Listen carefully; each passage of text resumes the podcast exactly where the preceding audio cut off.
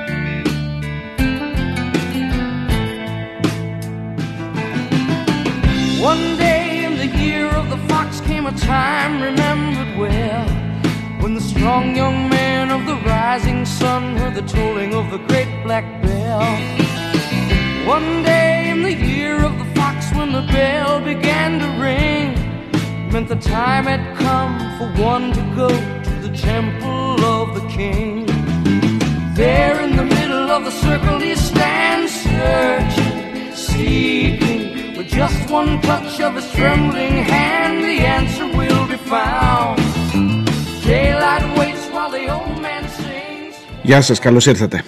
Τρίτη και είκοσι έξι ο Οκτώβριος. Χρόνια πολλά σε Δημήτριδες και Δημητρούλες.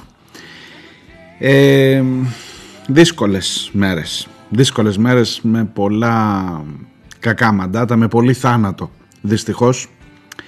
Με πολλές βαριές ειδήσεις στο προσκήνιο και με πολύ μεγάλη αγωνία, προσπάθεια που χρειάζεται να ισορροπήσεις ανάμεσα σε αυτές τις βαριές ειδήσεις. Να δεις πόσο βα... βαριά πραγματικά είναι κάθε μία από αυτές. Να δεις λίγο τη σημασία κάθε μιας. Ακόμα και του κάθε θανάτου τη σημασία. Είναι δύσκολες μέρες, όπως καταλαβαίνετε, από την είδηση της Φώφης Γεννηματά που ήρθε χθες να επισκιάσει τα πάντα και δικαίως, όχι μόνο δημοσιογραφικά και πολιτικά, Ε, γιατί έχει κάποιες συνδηλώσεις ο θάνατος αυτός. Από το θάνατο του ανθρώπου, του παιδιού στο Πέραμα από τους αστυνομικούς, τη δολοφονία του δεκαοκτάχρονου από τους αστυνομικούς, τον θάνατο ενός εργάτη στην Κόσκο, τον θάνατο του Κυριάκου Κατζουράκη που πέρασε μέσα στο Σαββατοκύριακο και δεν τον σχολιάσαμε καθόλου. Τι να σας πω τώρα, γενικώς τους πενήντα τέσσερις θανάτους χθες, πενήντα τέσσερα το ακούσατε, από την πανδημία, την ε, κοινική δήλωση ότι η κυβέρνηση αυτή δεν δέχεται καμία εντολή από τους γιατρούς, κάνει ό,τι αποφασίζει. Θέλετε και άλλα, θέλετε και άλλα για να βαρύνει κι άλλο το σκηνικό. Καλώς ήρθατε, ακούτε πίσω σελίδες.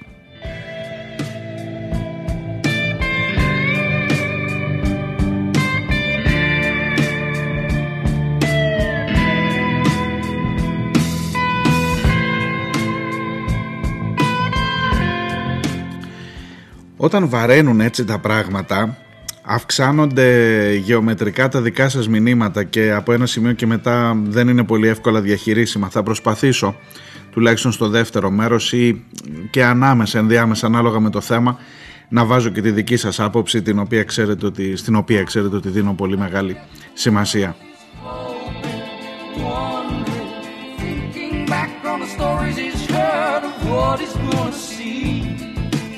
There in the middle of the circle it lies heaven, help me. Then all could see by the shine in his eyes the answer had been found. Back with the people in the circle he stands giving, feeling. Έλατε να τα βάλουμε σε μια σειρά. Να δούμε αν μπορούμε, αν μπορείς να τα, να τα χωνέψεις όλα αυτά που συμβαίνουν. Θα σας έλεγα ότι και για μένα σήμερα, παρόλο που ξέρετε ότι το ζήτημα στο Πέραμα είναι ένα από τα ζητήματα που έχει πολλές κοινωνικές προεκτάσεις, θα έλεγα ότι και για μένα ε, είναι η πρώτη είδηση η απώλεια της Φώφης Γεννηματά. Ε, με μία προσπάθεια μόνο, με μία προσπάθεια. Ξέρετε, ειδικά όταν κάποιος είναι ακόμα άταφος, ειδικά όταν κάποιος είναι πολιτικό πρόσωπο και έχει μοιραία και συμπάθειες και αντιπάθειες, ειδικά όταν ακόμα ε, δεν τον έχεις αποχαιρετήσει, οι στοιχειώδεις κανόνες, δεν θα τους παραβιάσω, δεν θα τους παραβιάσω, θα ήταν πολύ εύκολο, αλλά οι στοιχειώδεις κανόνες ευγένειας, ανθρωπιάς αν θέλετε, λένε να τα αφήσεις λίγο στην άκρη και τις απόψεις σου και τα πάντα. Ε, και να μιλήσεις για τον άνθρωπο κυρίως. Τον πολιτικό θα τον κρίνει έτσι κι αλλιώς, την πολιτικό θα την κρίνει έτσι κι αλλιώς η ιστορία. Ήδη με αυτό που λέω παίρνω θέση. Ε, εκείνο που με ενοχλεί είναι μια, μια ενός είδους υποκρισία. Ενός είδους υποκρισία που δεν την αφήνετε κι εσείς να, δεν την κρύβετε κι εσείς, την αφήνετε να φανεί όσο γίνεται περισσότερο. Εσείς εννοώ η του πολιτικού στερεώματος. Ιδιαιτέρως δε μέσα στο κίνημα αλλαγής. Και δεν είναι να μην το σχολιάσεις. Καταρχάς, και από εκεί πρέπει να ξεκινήσει κανείς, έχεις την απώλεια ενός ανθρώπου, μιας νέας γυναίκας που έπαιξε με πολύ ε, μεγάλη δύναμη και με πολύ μεγάλη αποτελεσματικότητα όλους τους ρόλους που απέτησε η κοινωνία από αυτήν, και της μητέρας και της συζύγου και της πολιτικού και της εργαζόμενης, και τους έφερε σε πέρας με πάρα πολύ μεγάλη επιτυχία. Και αυτό ασφαλώς της ε, πιστώνεται, όχι από μένα, από την κοινή γνώμη, μιας πολιτικού που και εκ του θεσμικού της ρόλου στην αστική μας δημοκρατία προφανώς είναι είδηση. Νομίζω δεν είναι πολύ συχνό στην ελληνική πολιτική ιστορία, εντάξει, αν εξαιρέσεις τον Ανδρέα Παπανδρέου, το να πεθαίνει εν ενεργεία αρχηγός κόμματος νομίζω πως δεν το έχει βιώσει. Μπορεί να κάνω λάθος, δεν έψαξα γι' αυτό, αλλά νομίζω ότι δεν το έχει βιώσει η ελληνική κοινή γνώμη. Και μάλιστα η πρώτη γυναίκα αρχηγός πολιτικού κόμματος. Δεν είναι λίγα πράγματα αυτά για την πορεία, για τη διαδρομή μιας πολιτικού που δεν ανέλαβε τον συγκεκριμένο χώρο στα καλύτερά του και που τουλάχιστον κατάφερε να τον κρατήσει εκεί που είναι, όρθιο, με τα λάθη, με τις παραλήψεις, αλλά σας είπα δεν θα πω ούτε για αυτά σήμερα. Εκείνο που έχει πάρα πολύ μεγάλη σημασία μετά από εκεί νομίζω είναι να δεις αυτή την, α, α, αυτές τις συνδηλώσεις που σας έλεγα που έχει αυτός ο θάνατος. Ένας θάνατος από καρκίνο, ένας θάνατος μετά από μία μάχη δεκατριών χρόνων με τον καρκίνο και ένας θάνατος που γίνεται αφορμή να συζητήσουμε ξανά, και εδώ είναι νομίζω ε, η πρέπουσα τιμή στη Φώφη Γεννηματά, επιβάλλει να το συζητήσουμε σε αυτό το επίπεδο, να συζητήσουμε τι κάνουμε για τους άλλους που μένουν πίσω. Δείτε λιγάκι που ακριβώς βρισκόμαστε, δείτε λιγάκι σε ποιο ακριβώς χρονικό σημείο της ιστορίας αυτής της χώρας και της παγκόσμιας ιστορίας, αν θέλετε, με τον κορονοϊό και την πανδημία, συμβαίνουν αυτά τα γεγονότα. Γιατί εγώ θα σας πω με μία απλή μέθοδο των τριών, αν μέσα σε ένα διάστημα, πόσο, περίπου δεκαπέντε ημερών, είκοσι ημερών, έχεις το θάνατο δύο βουλευτών από καρκίνο, γιατί εκτός από τη Φώφη Γεννηματά έφυγε και ο Τάσος Κουράκης, ο βουλευτής του ΣΥΡΙΖΑ στη Θεσσαλονίκη, και έχεις και την ανακοίνωση ακόμα μιας γυναίκας πολιτικού από τη Βουλή, ακόμα μιας βουλεύτριας, της Δόρας Μπακογιάννη, ότι τα νέα ήταν κακά και για αυτήν και θα δώσει τη μάχη της. Αν λοιπόν στους τριακόσιους έχεις τρία περιστατικά μέσα στις τελευταίες, στον τελευταίο μήνα, σας λέω εγώ, πάει να πει ότι στα δέκα εκατομμύρια αυτών εδώ των πολιτών έχεις εκατό χιλιάδες ανθρώπους με καρκίνο σε αυτή την ίδια περίοδο που συζητάμε.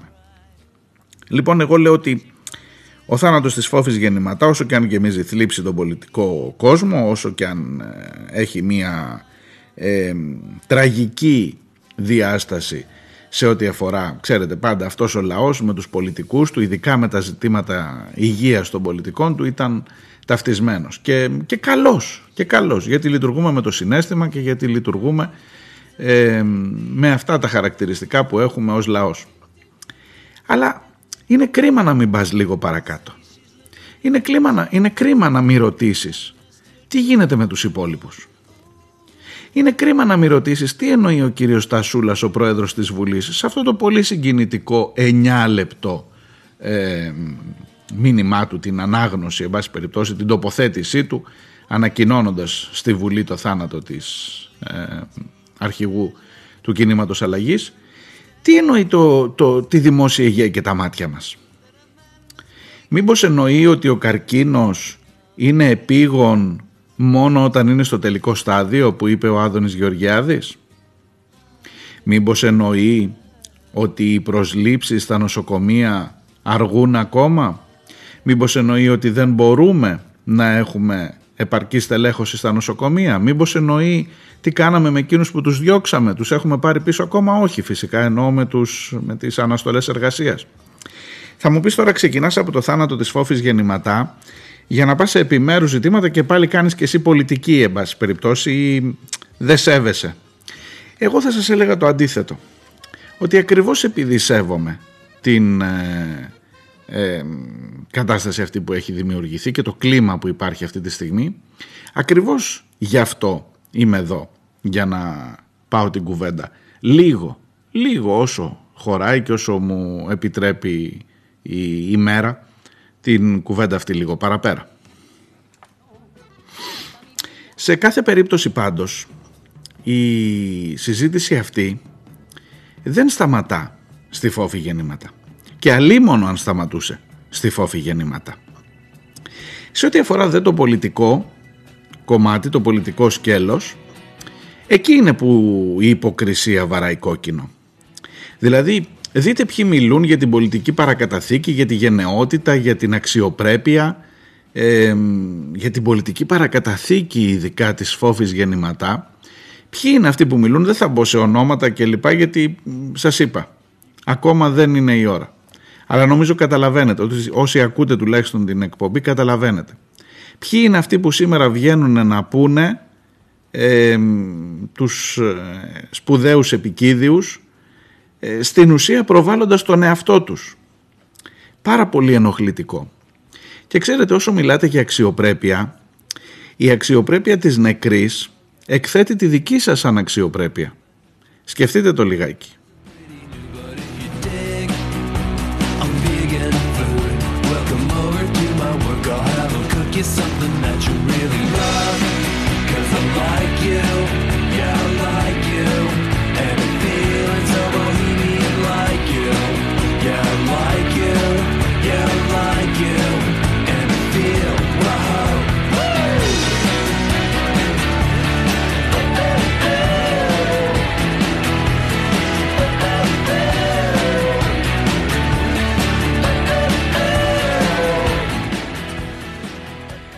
Και ο ρόλος της ως ε, γυναίκας μέσα σε, μια, σε έναν κόσμο της πολιτικής φτιαγμένο για άντρες, με κάτι τεράστια, με κάτι εγώ να με το συμπάθειο γύρω-γύρω στο χώρο της, στον πολιτικό, κάτι εγώ που δεν ήξεραν πού να τα χωρέσουν ο καθένας από αυτούς που τα περιέφερε στη δημόσια σφαίρα, να προσπαθεί εκείνη να βάλει έστω μία, μία κουκίδα στο χάρτη και να κρατήσει λιγάκι ίσχυε αυτό το καράβι.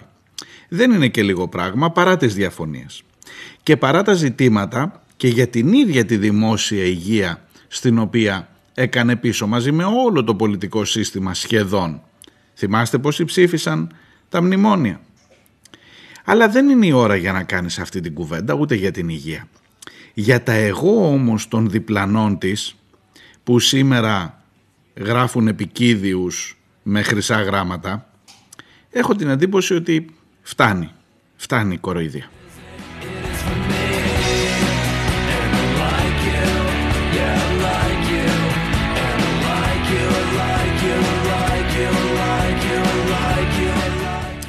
Και υπάρχουν και κάτι άλλα μικρούτσικα μικρούτσικα εγώ. Με έχουν ενοχλήσει πολλά στο πώς διαχειριζόμαστε το θάνατο της Φώφης Γεννηματά, και θα μου επιτρέψετε, θα κάνω και λίγο τον κακό. Ας είμαι εγώ ο κακός.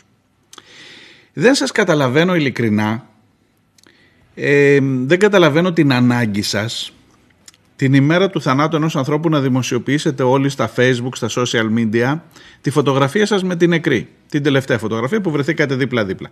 Αρχηγός κόμματος είναι που να πάρει ευχή, έχει φωτογραφηθεί με τους πάντες, από ε, απλούς πολίτες μέχρι στελέχη, μέχρι υποψηφίους, μέχρι πολιτευτές, μέχρι ανθυπογραμματείς, φαρισαίους, δημοσιογράφους, όλοι, όλοι έχουμε φωτογραφηθεί δίπλα στη Φώφη Γεννηματά. Εντάξει.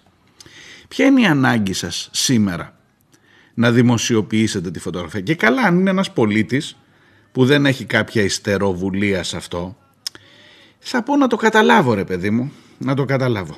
Άμα όμως μου είσαι πολιτευτής, δήμαρχος, γραμματέας, υποψήφιος οπουδήποτε. Κάτι που σημαίνει ότι μπορεί να πάρεις από την νεκρή λίγη αξία για το πολιτικό σου τίποτα που θα το περιφέρεις από εδώ και μετά. Για να μου μοστράρεις σήμερα τη μέρα της, ε, του θανάτου, χθες δηλαδή τη μέρα του θανάτου και σήμερα και αύριο που θα είναι οι μέρες που θα την αποχαιρετήσουμε. Να μου μοστράρεις να ήμουνα και εγώ δίπλα στη Φώφη κάποτε. Έχω την εντύπωση ότι είναι λίγο γελίο, εκτός από αναξιοπρεπές, είναι και λίγο γελίο. Συγκρατήσου γαμώτο, συγκρατήσου.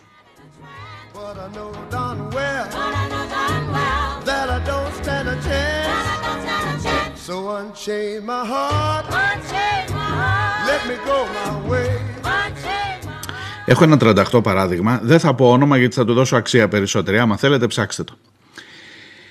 Ε,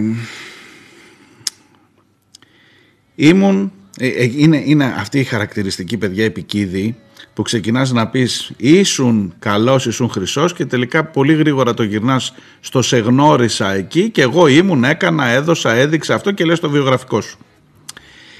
Πολύ, πολύ χαρακτηριστική περίπτωση, ειδικά των παλαιάσκοπης και ειδικά στο χώρο τον συγκεκριμένο. Τι να σας πω τώρα, διάβασα ένα αποχαιρετιστήριο μήνυμα για τη Φώφη Γεννηματά, στο οποίο ο συγγραφέας του μας λέει υπήρξε ιδρυτικό μέλος του Πασόκ του Ανδρέα Παπανδρέου. Ε, είχα συνάντηση μαζί του δύο ωρών τον Δεκέμβριο τάδε ε, και μου υπέδειξε να πάω να συνεργαστώ με τον Γιώργο Γεννηματά. Και μετά που συνεργάστηκα με τον Γιώργο Γεννηματά ε, μου γνώρισε και την κόρη του με την οποία υπήρχε αλληλοεκτίμηση. Και μετά είχαμε μίας ώρας συνάντηση. Και μετά ο Γεννηματάς όταν είχε κατέβει στην πόλη μου ήτανε δύο και στις δύο περιο, περιοδίες που έκανε ήμουνα και εγώ δίπλα του. Μετά οι δρόμοι μας χωρίσανε με τη Φώφη, αλλά όταν με είδε στην τάδε δεξίωση μου έσφιξε ζεστά το χέρι και μου είπε «Γεια σου τάδε» και έκρινα από αυτό ότι με εκτιμά κλπ. Καλό ταξίδι Φώφη. Να σας πω κάτι, στείλτε μας το βιογραφικό σας, θα σας ειδοποιήσουμε όταν είναι. Δηλαδή, ξαναλέω, η αξιοπρέπεια της νεκρής αναδεικνύει τη δική σας αναξιοπρέπεια. Φτάνει ως ένα σημείο. Δηλαδή, σκεφτείτε το λίγο. Σκεφτείτε λίγο τι γίνεται εδώ, τι κάνετε.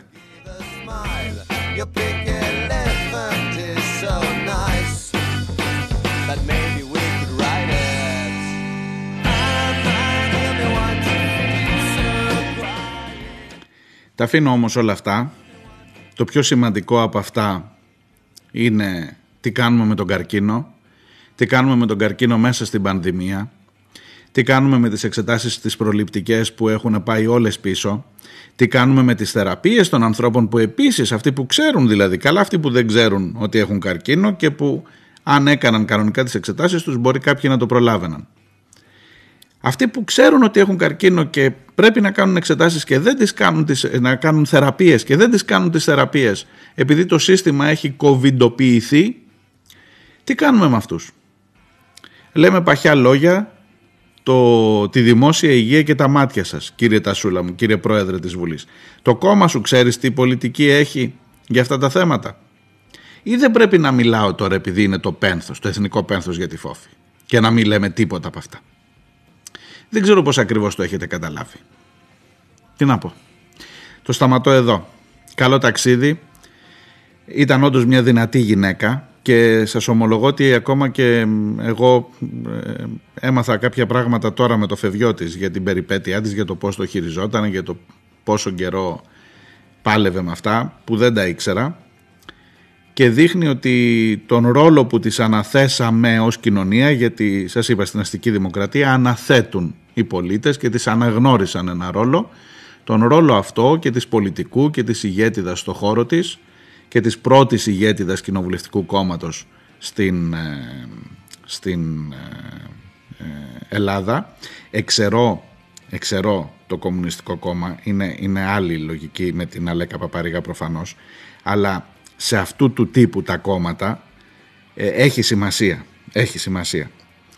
Ε, έχω την εντύπωση, τώρα σκεφτόμουν ότι και η Δαμανάκη ήταν πρόεδρος του συνασπισμού και άρα μάλλον η, το, το, τα πρωτεία αυτά δεν έχουν κατακτηθεί και πιο πριν.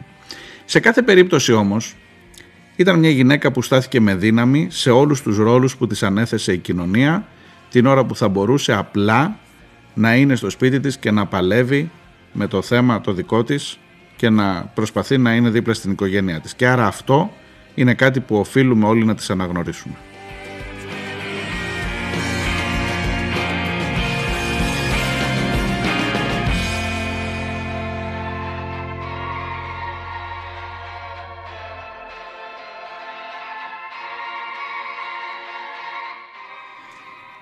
Και μέσα σε όλο αυτό το σκηνικό ξύλο, πολύ ξύλο, πολλά χημικά, στην διαδήλωση εναντίον της αστυνομικής καταστολής και της δολοφονίας του παιδιού στο Πέραμα. Χωρίς αφορμή το ξύλο, έτσι επειδή διαδηλώσατε στην Αθήνα. Χωρίς αφορμή τα χημικά, έτσι επειδή διαδηλώσατε για να καταλάβετε ποιος κάνει κουμάντο εδώ πέρα. Γιατί σε εμάς ήρθε ρε κορόιδα ο Θεοδωρικάκος, ο υπουργός, σε εμάς ήρθε, στους δολοφόνους του παιδιού ήρθε να δείξει ψυχική συμπαράσταση. Δεν ήρθε σε εσάς, πλεμπέι από κάτω. Ξύλο λοιπόν. Θέλετε και να διαδηλώσετε κατά των αστυνομικών επειδή σκότωσαν έναν Ρωμά. Ξύλο. Αυτή ήταν η απάντηση χθες το βράδυ στην Αθήνα.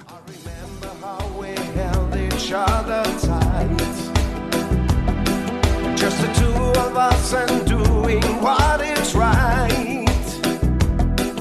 Now I'm losing you without a one more try. All you say is that you're sorry, never why.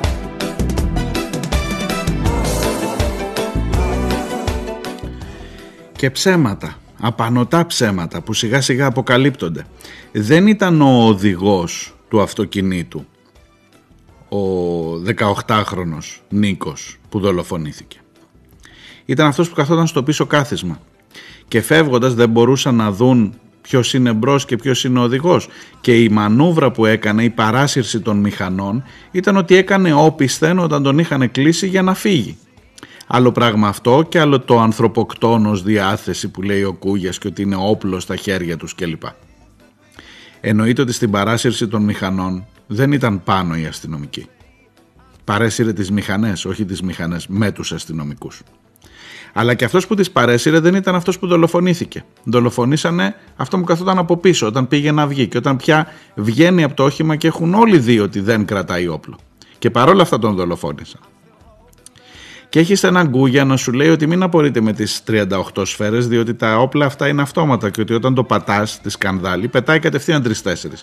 Καλά που το έπαιζε μεγάλη, να το ξέρουμε. Να το ξέρουμε όταν θα βρεθούμε μπροστά, να ξέρουμε πόσες θα περιμένουμε. Και ψέματα και ξανά ψέματα. Και βεβαίως το Ρωμά εκεί, Ρωμά, Ρωμά, Ρωμά, για να το καταλάβεις, για να καταλάβεις ότι δεν ήταν ίδιος με σένα, ότι δεν πρέπει να ταυτιστείς. Εσύ δεν είσαι Ρωμά, εσύ είσαι φυσιολογικός δικός μας. Οπότε άστους αυτούς μόλι τώρα, εντάξει. Εντάξει, χαμένη για χαμένη.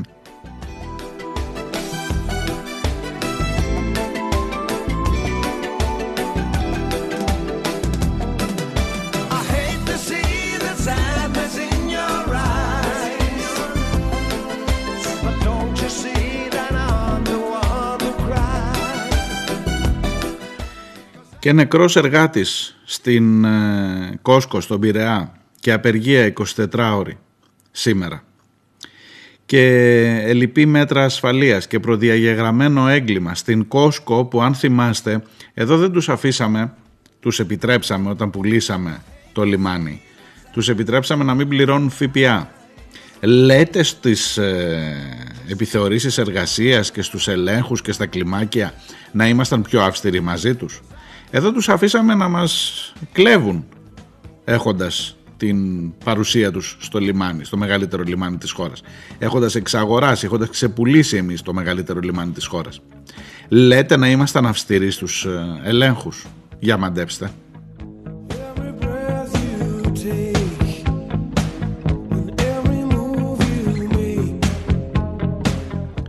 Και πενήντα τέσσερις νεκροί εχθές και χιλιάδες τα κρούσματα ξανά.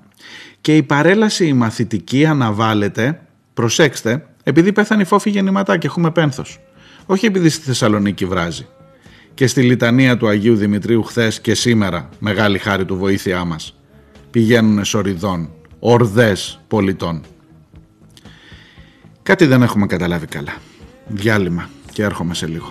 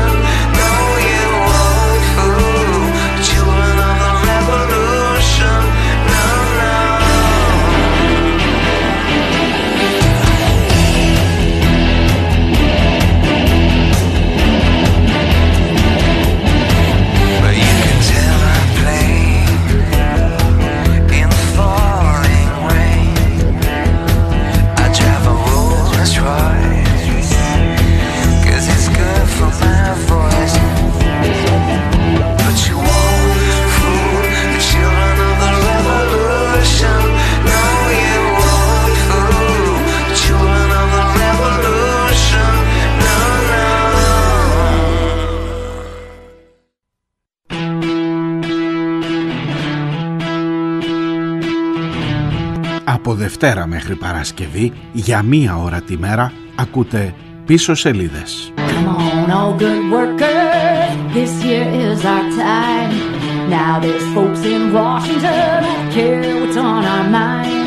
Είμαι ο Μάριος Διονέλης και νομίζω πως οι σημαντικές ειδήσεις είναι γραμμένες στα ψηλά, στις πίσω σελίδες της επικαιρότητας, σε αυτές που σε κάνουν να αποφασίσεις με ποιους πραγματικά είσαι. That I want now.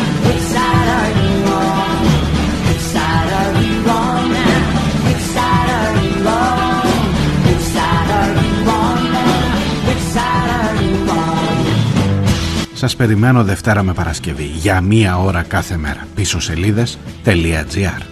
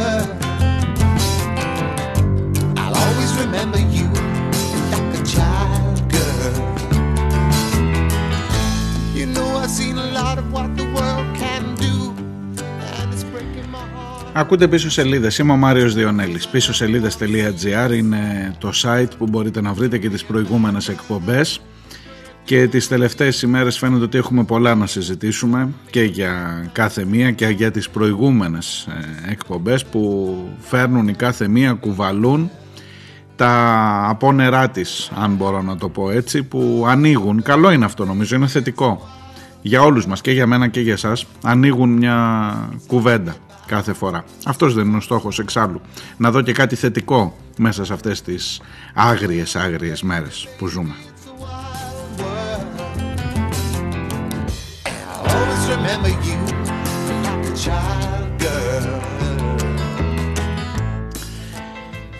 Έγραψε η εφημερίδα των συντακτών, γράψαμε, βάλαμε από την σύσκεψη των εργαζόμενων, προέκυψε τίτλος στο χθεσινό φύλλο, ε, και οι ζωές των Ρωμά μετρούν, και βγήκε ένας κύριος Μουμτζής, ένας κάποιος εκεί, είναι μάλλον δημοσιογράφος, εγώ τώρα τελευταία τον έχω έτσι, μάλλον δημοσιολόγος είναι, δεν είναι κακό αυτό, και εγώ πάνω κάτω το ίδιο είμαι, ε, τουλάχιστον σε ό,τι αφορά την εκπομπή. Ε, όμως βγήκε να πει, σε λίγο λέει θα μας πείτε ότι μετράνε και οι ζωές των Τούρκων. Δεν θέλω να σε σοκάρω, κύριε Μουμτζή μου, αλλά και των Τούρκων οι ζωές μετράνε. Όλων των ανθρώπων μετράνε. Δεν ξέρω αν, αν σοκάρες, αν πέφτεις από τα σύννεφα. Δεν ξέρω αν θα κάνεις χαρακύρι με το δηλητηριασμένο αίμα σου να ποτιστείς. Αλλά όλων των ανθρώπων οι ζωές μετράνε. Και των Τούρκων, ρε εσύ. Πάρ' το χαμπάρι. And I'll always remember you like a child girl.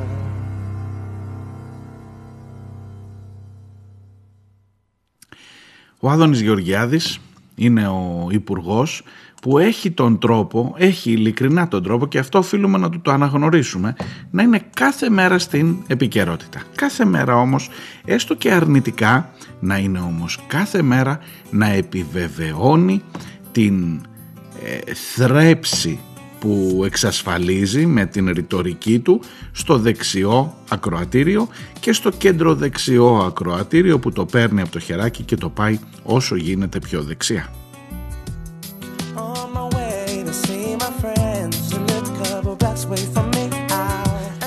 Τη μία σου λέει ότι οι αστυνομικοί κάναν πολύ καλά τη δουλειά τους και επιμένει την ώρα που βοά το σύμπαν, και ξέρετε ότι τελικά θα δικαιωθεί, γιατί καμία συνέπεια δεν θα έχουν, άντε ένας από αυτούς να θεωρηθεί ως εκείνος που έριξε την βολή τη θανατηφόρα και να έχει μία ποινή για τα μάτια του κόσμου.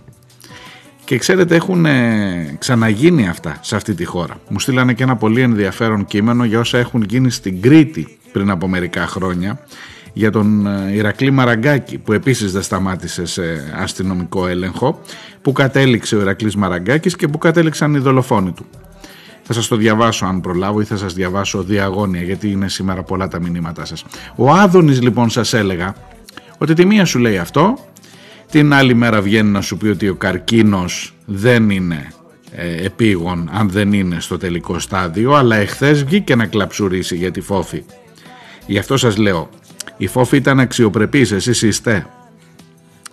Και την Τρίτη σου λέει ότι για την πανδημία εμείς δεν παίρνουμε καμία εντολή από κανένα γιατρό, η κυβέρνηση αποφασίζει, και να έρθουν να του πούν ότι πρέπει να πάμε σε καινούργια μέτρα δεν υπάρχει καμία περίπτωση να τους ακούσουμε, δεν ε, παίρνουμε εντολές από τους γιατρούς. Πες το έτσι να ξέρουμε τι γίνεται, πες το έτσι να καταλαβαίνουμε. Εσείς δεν ήσασταν αυτοί που λέγατε μετά με τη βάση πρώτα πάει μπροστά η επιστήμη? Τώρα πώς γύρισε το πράγμα έτσι? Άστο, μην το ψάχνεις, άστο.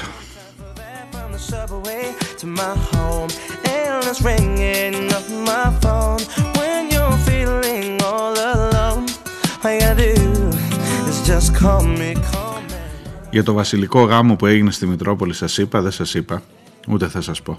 Μην περιμένετε από μένα κάτι τέτοιο.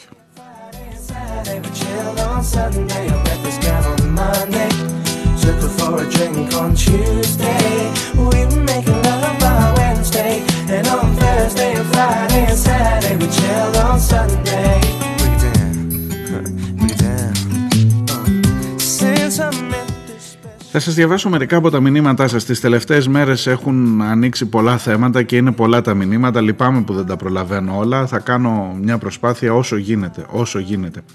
Ο φίλος ο Κωστής μου γράφει για την υπόθεση του Τσαφέντα, αν θυμάστε από, το προηγούμενο, από την προηγούμενη εβδομάδα, του ανθρώπου που δολοφόνησε τον πρωθυπουργό του Απαρτχάιντ το χίλια εννιακόσια εξήντα έξι μέσα στη Βουλή της Νοτιού Αφρικής. Έλληνας στην καταγωγή, Χανιώτης στην καταγωγή.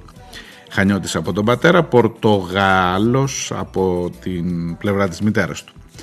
Ε, έλεγα λοιπόν τότε την εντύπωση που μου είχε κάνει, όλη αυτή την ιστορία μου την έστειλε ο φίλος ο Δημήτρης, ε, με την ευκαιρία χρόνια πολλά Δημήτρη, ε, για την ε, στάση που κρατά σήμερα ο Πατριάρχης ε, Αλεξάνδρειας, ο οποίος στην ουσία ευλόγησε, έστω και μετά από τόσα χρόνια, την δολοφονία εκείνη από τον ε, Τσαφέντα, από τον Δημήτρη Τσαφέντα.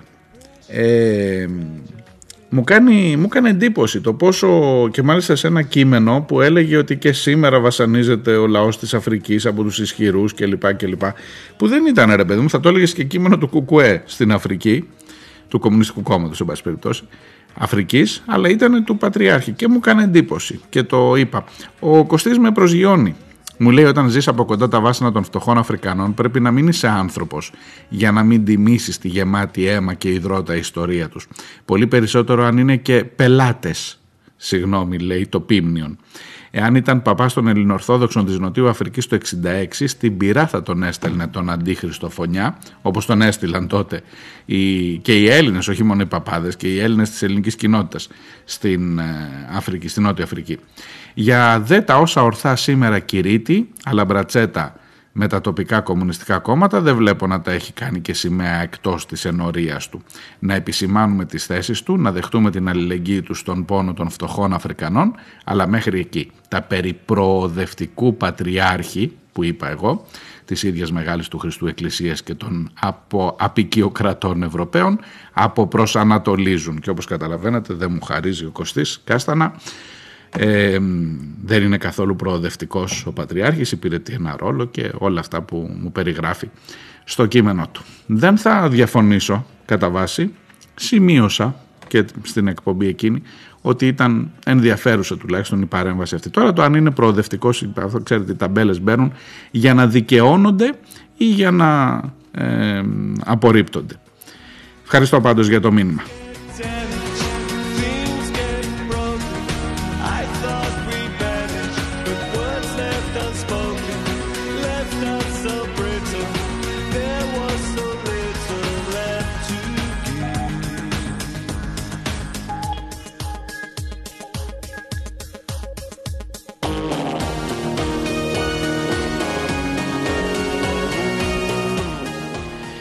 Οι φίλοι Παρασκευή με λύση στο ίδιο θέμα για τον Δημήτρη Τσαφέντα μου γράφει πως, ε, και αυτό είναι το πιο αισιόδοξο μήνυμα μέχρι αυτή τη στιγμή στην εκπομπή για σήμερα, νομίζω ότι είναι το πιο αισιόδοξο μήνυμα ε, που θα σας ε, μεταφέρω. Ε, λέει για αυτόν, ευχαριστούμε για το αφιέρωμα στον Δημήτρη Τσαφέντα, συνεισέφερε στον αγώνα κατά του Απαρτχάιντ στη Νότια Αφρική.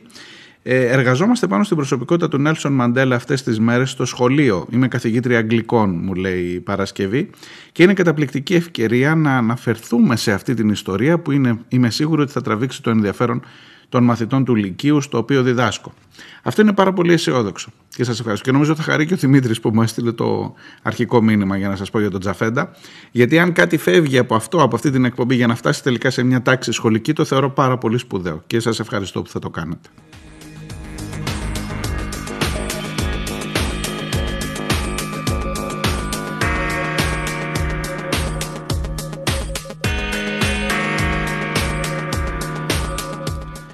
Και μου λέει πολύ καλά λόγια για τον Τάσο Αλιφέρη, τον αείμνηστο δήμαρχο της Τήλου, όπου έτυχε να διδάξει, με εκείνη την αναφορά που σας έλεγα στην υπόθεση της δίκης του Ζακ και σε όσα συμβολήσαμε κάποτε το δύο χιλιάδες οκτώ όσοι βρεθήκαμε στην Τήλο, που έλεγα σε μια προηγούμενη εκπομπή, και βεβαίως στη μεγάλη προσωπικότητα του Τάσου του Αλιφέρη, που δυστυχώς έχει φύγει και αυτός από καρκίνο από κοντά μας.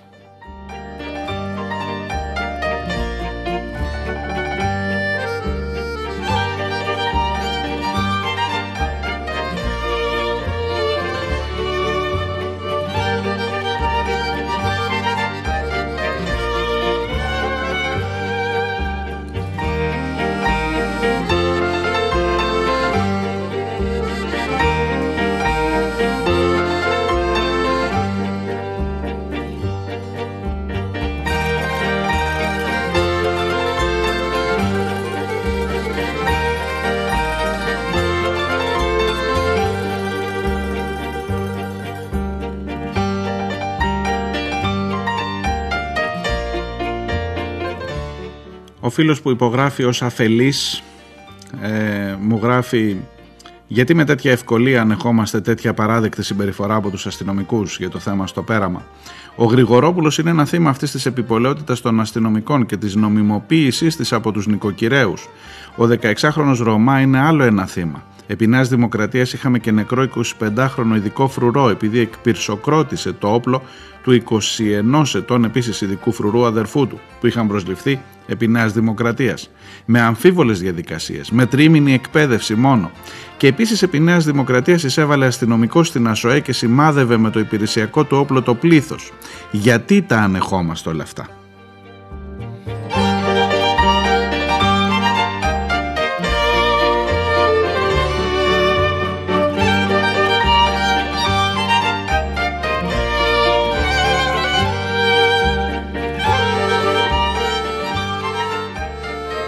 Δεν θα έπρεπε να καθορίζονται με τρόπο ξεκάθαρο σε κάθε πολίτη πότε ένας αστυνομικός φέρεται παρόμοια, ακόμα και όταν είναι στην υπηρεσία του, και πότε κάνει τη χρήση του όπλου του? Γνωρίζει κανείς τι λένε τα εγχειρίδια της αστυνομίας για τον οπλισμό που φέρουν? Όποιος άνθρωπος δεν θέτει αυτές τις ερωτήσεις κάθε φορά που ακούει για τέτοιες εγκληματικές συμπεριφορές από την πλευρά της αστυνομίας, προσωπική μου άποψη ότι είναι λίγο αμφισβητήσιμο το δημοκρατικό του αίσθημα, αλλά και το κοινό περί δικαίου αίσθημα.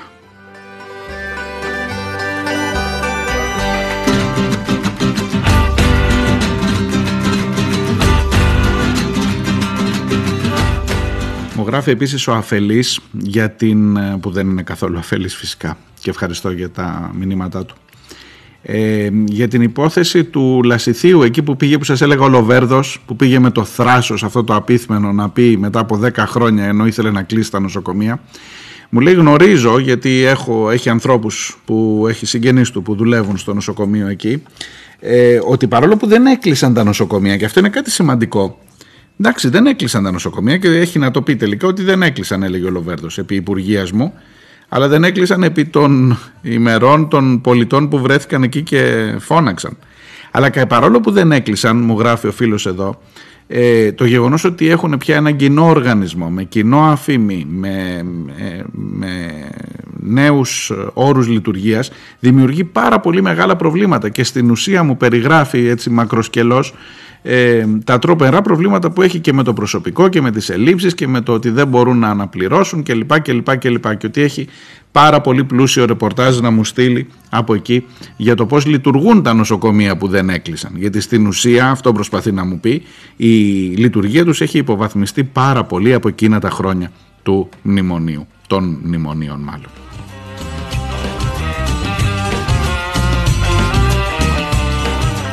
Είπατε κάτι για τη δημόσια υγεία. Πώς το είπε ο κύριος Τασούλας εχθές, τη δημόσια υγεία και τα μάτια σας, ρε εσείς, με αφορμή το θάνατο της Φώφης Γεννηματά. Είπατε κάτι για το ποιοι ψήφισαν για να υποβαθμίζεται η δημόσια υγεία. Άστο, είπα, δεν θα μιλήσω αυτές τις μέρες.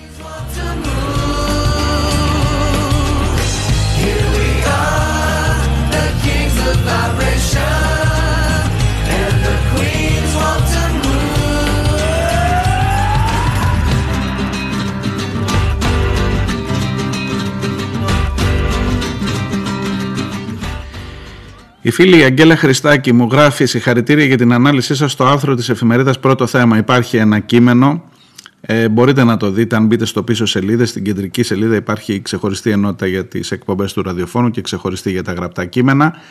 Ε, είναι ένα κείμενο για το πώς ακριβώς διαβάσαμε. Σας έλεγα και χθες μερικά πράγματα για το πώς ακριβώς συνετάχθη το ρεπορτάζ του Πρώτου Θέματος για την υπόθεση στο Πέραμα. Επίσης μου λέει θα μπορούσε να διδαχθεί στο σχολείο για το πώς να εκπαιδεύονται οι μαθητές να διαβάζουν τα άρθρα. Δεύτερο, δεύτερη αφορμή που μου δίνεται για να πάνε πράγματα από την εκπομπή αυτή στο σχολείο. Μακάρι, τι να σας πω, να μαθαίναν τα παιδιά τι ακριβώς σημαίνει κάθε λεξούλα, που χρησιμοποιείται η παθητική φωνή, τι σημαίνει το ε, ε, βρέθηκε, πώς το έλεγε, ε, βρέθηκε τραυματισμένος. Ε, θα το βρω, θα το βρω να σας το πω. Τι διαφορά έχει το πώς περιγράφεις ένα κείμενο και πώς μπορεί και οι λέξεις εκτός από τις σφαίρες να στάζουν αίμα.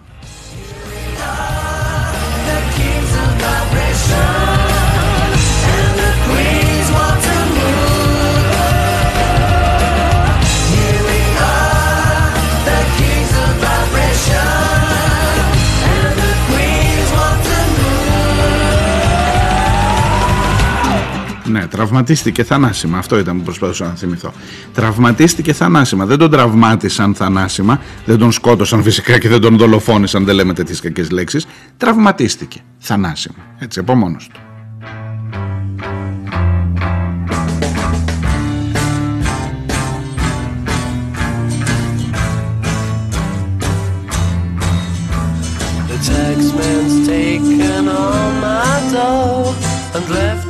Και μου γράφει επίσης η κυρία Αγγέλα Χριστάκη, κάποιες φορές είμαι αισιόδοξη ότι θα αλλάξουν τα πράγματα λίγο, κάποιες φορές με παίρνει από κάτω παρομοίως, welcome to the club που λέμε. Μία πάνω μια κάτω, από τη μία απογοητεύεσαι, την άλλη βλέπεις, βρίσκεις μια χτίδα φωτός, κάπου τραβάς έτσι μια κλωστούλα και λες έλα μωρέ, κάτι μπορεί να γίνει. Και παίρνεις λίγο κουράγιο να πας παρακάτω. Δεν ξέρω αν φτάνει, αγαπητή Αγγέλα. Καλή ημέρα, να είστε καλά. The big fat mama trying to break me, and I love to live so pleasantly, live this life of luxury, blazing on a sunny afternoon, in the summertime, in the summertime. Ο Στάθης ο Σιμιανάκης μου έχει στείλει αρκετά μηνύματα για αρκετές εκπομπές της των τελευταίων ημερών. Στις δεκαοκτώ σοσιαλισμός που λέγαμε, σουρεαλισμός με τον Γιώργο Παπανδρέου, την επανεμφάνισή του. Η ιστορία ενίοτε μας τρολάρει επαναλαμβανόμενη ως φάρσα. Μένει μόνο ένα μανιφέστο από τον Γιώργο Παπανδρέου στις δεκαοκτώ. Και μάλιστα μου λέει ότι ο ΣΥΡΙΖΑ θα προτιμούσε σίγουρα έναν Παπανδρέου από τον δεξιό Ανδρέα, εννοεί τον Λοβέρδο.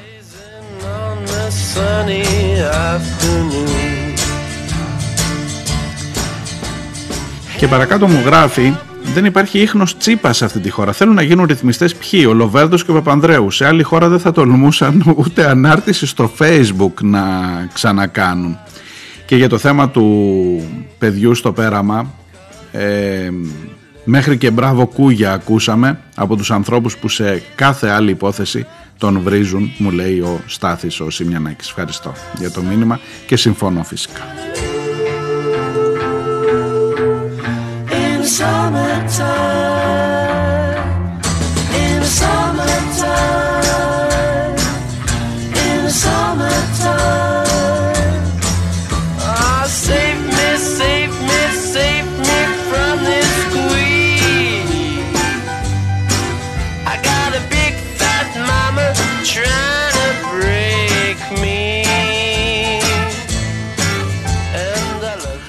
Ο Αθανάσιος Παπαναστασίου από την Καβάλα ακούει την εκπομπή και στέλνει θερμούς χαιρετισμούς και συγχαρητήρια. Ευχαριστώ. Χαιρετισμούς επίσης στη Βόρεια Ελλάδα συνολικά και υπομονή, γιατί τα πράγματα εκεί είναι χειρότερα. Δείτε το θέμα με τις παρελάσεις. Εμένα με, πώς να σας το πω, με κεντρίζει, με, με ζορίζει το ότι ακυρώνεται η μαθητική παρέλαση λόγω της εκδημίας της Φώφης Γεννηματά και όχι λόγω των πολλών κρουσμάτων. Η στρατιωτική θα γίνει, ε? Μην χαλάσουμε και το παιχνιδάκι του Βορύδη.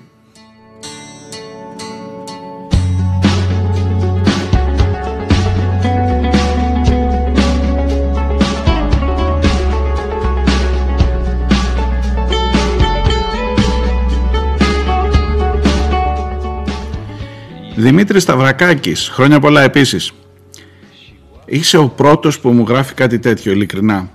Ε, μια μικρή παράκληση μόνο, περισσότερα σχόλια, λιγότερες μουσικές. Ε, πραγματικά ε, με, με σοκάρεις. Συνήθως μου λένε το αντίθετο. Συνήθως λένε ας ακούσουμε και κάνα τραγούδι που τα πετσοκόβεις όλα. Εντάξει, τι να πω, ε, μα, μη χανόμαστε, εμείς μη χανόμαστε.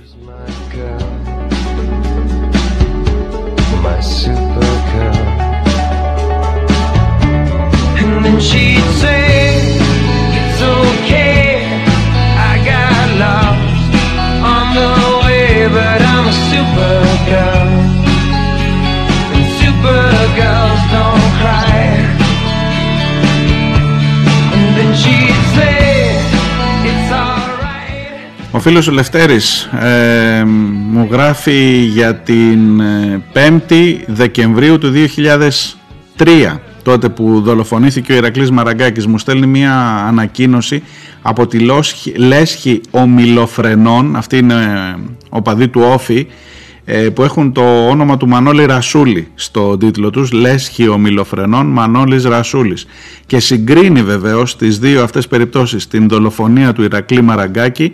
Έχει ενδιαφέρον να ψάξετε λιγάκι και τι έγινε τότε και το πώς μειώθηκε η ποινή του αρχιφύλακα που πυροβόλησε και πώς από ανθρωποκτονία από πρόθεση έγινε ανθρωποκτονία από αμέλεια στο εφετείο και πώς τελικά η ποινή ήταν χάδι. Εκεί πηγαίνουμε, και μετά του περάματος, και εδώ θα είμαστε να το δείτε. Πάντως μπράβο για την λέσχη ομιλοφρενών του Όφη που παίρνουν θέμα και δεν ασχολούνται μόνο με τα του ποδοσφαίρου. ε, έχω μερικές εκκρεμότητες με το χώρο εκεί των γηπέδων γενικά, αλλά εδώ φαίνεται ότι ε, δικαιώνουν και την παρουσία τους και σε άλλα πράγματα και όχι μόνο στα ποδοσφαιρικά.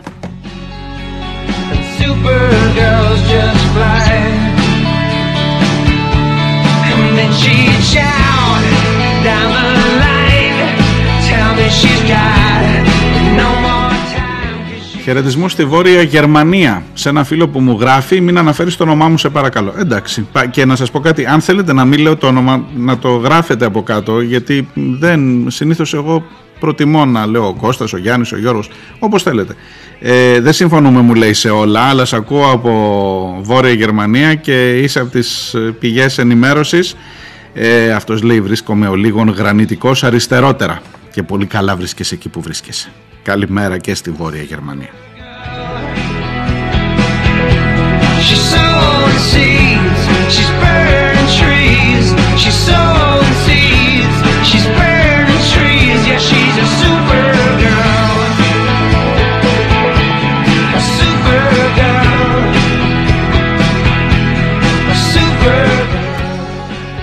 Και ο Χρήστος φυσικά ε, με πάρα, πολύ, πάρα πολλά μηνύματα αδιάβαστα δικά του, δεν τα έχω προλάβει, για το θέμα τουλάχιστον του περάματος.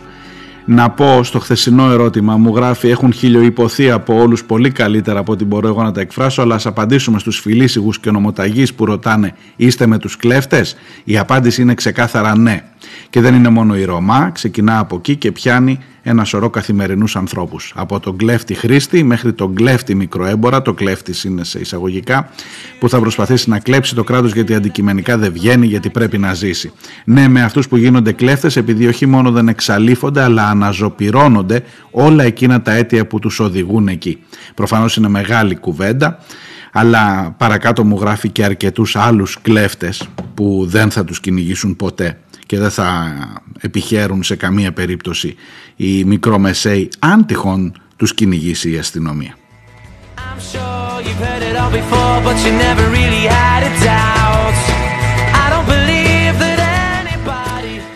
Αυτά μέχρι εδώ, είναι και άλλα, ειδικά του Χρήστου τα μηνύματα τα δικό, όμως επειδή είναι για πολλά θέματα νομίζω και τις επόμενες μέρες θα μπορούμε να τα διαβάσουμε. Καλή συνέχεια, να είστε καλά, να προσέχετε με όλα αυτά που γίνονται εκεί έξω και θα τα πούμε αύριο ακριβώς την ίδια ώρα. Γεια χαρά.